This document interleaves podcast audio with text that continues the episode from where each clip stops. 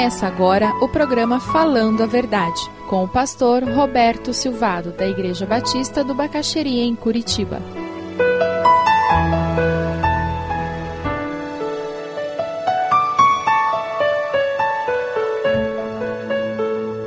A manifestação dessa presença da glória de Deus, você vai encontrar lá em Atos 6,15. De uma forma muito clara, isso acontece já no Novo Testamento, com Estevão. Estevão estava sendo apedrejado, ele estava morrendo pelo Evangelho, ele estava pagando o preço de ter valores inegociáveis, ele estava sendo morto com pedradas, e eles miravam na cabeça, porque a ideia era matar, não era só ferir. Olha a descrição de Atos 6,15, que coisa bela. Olhando para ele, todos os que estavam sentados no sinédrio viram que o seu rosto parecia o rosto de um anjo. O apóstolo Pedro nos fala que a manifestação da glória de Deus, ela acontece porque nós temos convicções e compromisso. Você tem sido um cristão comprometido com Deus? Aquela prova que você vai reprovar, vai perder o ano, o semestre, e você está fazendo a prova e você sabe que vai levar bomba. E o colega do lado vira e diz: Você não sabe fazer? Olha aqui.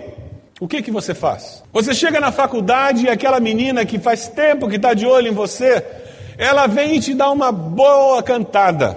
E o professor não veio para a aula aquela noite. Todo mundo começa a sair e combinar, vamos para o barzinho, isso, aquilo, e a menina gruda. O que, que você faz? Você está lá no trabalho e alguém vem pagar uma conta e essa pessoa traz em dinheiro vivo. E a pessoa deixa com você o dinheiro vivo. Ela não tem como provar que entregou aqueles milão para você. O que que você faz? Você chega em casa às quatro da manhã e no dia seguinte de manhã no café seu pai lhe pergunta que horas você chegou ontem. O que que você responde? Chegou cedo para o café, né? Porque queria estar no café, né? Então queria garantir que estava ali. Gente, a glória de Deus só se manifesta quando existe uma ética cristã sendo vivida. Nos nossos dias místicos de pós-modernidade, as pessoas têm desvinculado as duas coisas, como se fosse possível a glória de Deus, da presença de Deus se manifestar, independente da pessoa estar vivendo uma vida íntegra ou não. A Bíblia nos diz claramente que os nossos pecados fazem separação entre entre quem? Nós e Deus. Quanta gente por aí que diz que é crente e não paga aluguel, e não paga as contas, e não dá satisfação. A questão não é dever, que dever todo mundo pode chegar um momento na vida em que tenha dívidas. A questão é como você usa a sua ética cristã para lidar com o momento de crise. E quem deve, deve explicações. É por isso que a Bíblia diz que quando você empresta dinheiro de alguém, você se torna escravo daquela pessoa. É por isso que o crente faz de tudo para não dever. Mas se você por alguma razão emprestou dinheiro de alguém e não pode pagar, pelo menos dê explicações. É o mínimo. Uma família que estava passando por dificuldades financeiras, e eles, muito responsáveis e usando um princípio bíblico, eles saíram da casa que eles moraram, foram morar numa casinha pequena, porque assim eles podiam alugar aquela casa maior e dessa forma, com o aluguel da casa maior, eles podiam saldar as suas dívidas. Não é uma decisão sábia? Reduziram o padrão de vida, o conforto da família, para passar por aquela crise e pagar as contas. E uma família da igreja deles, e eu não vou dizer que igreja que era, uma família da igreja deles disse: Ah, estamos procurando uma casa assim. Assim você nos aluga, somos todos irmãos, que bênção, né? Passou o primeiro mês, segundo mês, terceiro mês, seis meses e o gabinete pastoral teve uma família procurando. Agora, além de ter que pagar aluguel e estar endividado, eles não recebiam aluguel daquela família de irmãos. Bíblia embaixo do braço, todo domingo na igreja, cara de santo. Glória, glória, aleluia. Que cristianismo é esse? Durante muitos anos, eu não fiz um compromisso sério com Jesus porque eu conhecia muitos crentes vagabundos como esse. A igreja que eu frequentava tinha diácono que era representante de bebida alcoólica e que queria ganhar dinheiro por baixo nas negociações dele. Durante muito tempo o diabo usou isso para impedir que eu descobrisse o que era viver com Jesus. Até que um, um dia Deus falou comigo e eu ouvi.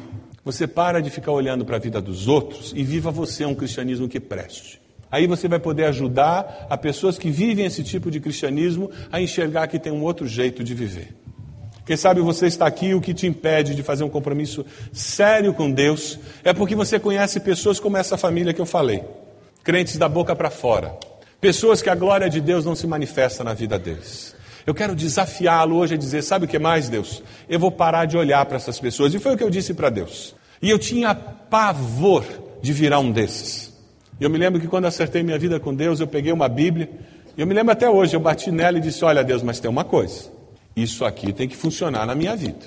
Ser fingido que nem aqueles ali, eu não quero, não. Isso aqui tem que funcionar na minha vida. E eu voltei para casa, para a mesma escola, para o mesmo trabalho, para a mesma igreja. Eu conhecia as mesmas pessoas, mas eu estava diferente. Eu parei de olhar para eles. Eu parei de olhar para o cisco no olho deles e comecei a olhar para a trava no meu. E agora não era mais uma carta lá para os romanos, mas era uma carta para o Roberto. Não era uma carta para os coríntios, mas era uma carta para o Roberto. E Deus começou a fazer a obra de transformação no meu coração. Quem sabe você está aqui hoje e o que você precisa fazer é parar de olhar para os outros e usar isso como desculpa para ficar longe de Deus. E entrar na turma que vai enfrentar sofrimento. Por quê? Porque na hora que nós somos fiéis a Deus, nós vamos encontrar oposição. Dê uma olhadinha lá no texto de Pedro ainda. 1 Pedro 4, 17 19. O apóstolo Pedro conclui essa parte da carta dele de uma forma muito interessante. Pois chegou a hora de começar o julgamento pela casa de Deus. É interessante isso. Quem que é a casa de Deus? Somos nós, nós vamos ser julgados. E o texto diz que esse julgamento começa conosco, não com aquelas pessoas erradas, aquelas pe pessoas que nós acusamos como pecadores, que não têm valores éticos, não, começa conosco. E o texto continua: Pois chegou a hora de começar o julgamento pela casa de Deus. E se começa primeiro conosco, qual será o fim daqueles que não obedecem ao Evangelho de Deus? E se ao justo é difícil ser salvo, que será do ímpio e do pecador? Por isso mesmo, aqueles que sofrem de acordo com a vontade de Deus devem confiar sua vida ao seu fiel Criador e praticar o bem. Sabe o que Pedro está dizendo? A nossa motivação para enfrentar o sofrimento e passar pelas dificuldades da vida deve ser o fato de que nós seremos julgados por Deus. E o que que Deus espera de nós? Perseverança. O que que Deus espera de nós? Fidelidade aguente o rojão. Você que está enfrentando dificuldade com filhos rebeldes, você que está enfrentando dificuldade no casamento, parece que a coisa não encaixa mais. Quem sabe é na área financeira, ou você está frustrado profissionalmente. Eu queria dizer para você: persevere, vale a pena. Não jogue a toalha, dobre os joelhos e clame ao Senhor. Não desanime, porque isso também vai passar. Não desanime, porque Deus está conosco, porque o Senhor é o nosso pastor. Eu quero, meu irmão, minha irmã, te dar uma palavra de ânimo. Sabe por quê? A alegria do Senhor é a nossa força. É quando nós focamos no Senhor que nós paramos de olhar para aquele ovo, para aquela farinha, para aquele azeite, e nós começamos a olhar para o produto final que Deus fará em nossas vidas. É na hora que nós nos voltamos para Deus é que nós passamos pela aprovação e conseguimos dizer: Deus, eu não entendo nada. Para mim, o Senhor perdeu o controle da minha vida, mas Deus, pela fé, eu sei em quem tenho crido. E eu sei que o Senhor é confiável. Você acredita que Deus é confiável? Você acredita que Deus jamais fará alguma coisa para ferir você? A motivação do cristão para perseverar no meio da perseguição, do sofrimento, é o fato dele saber que será julgado pelo próprio Deus também e que Deus espera de mim perseverança, fidelidade.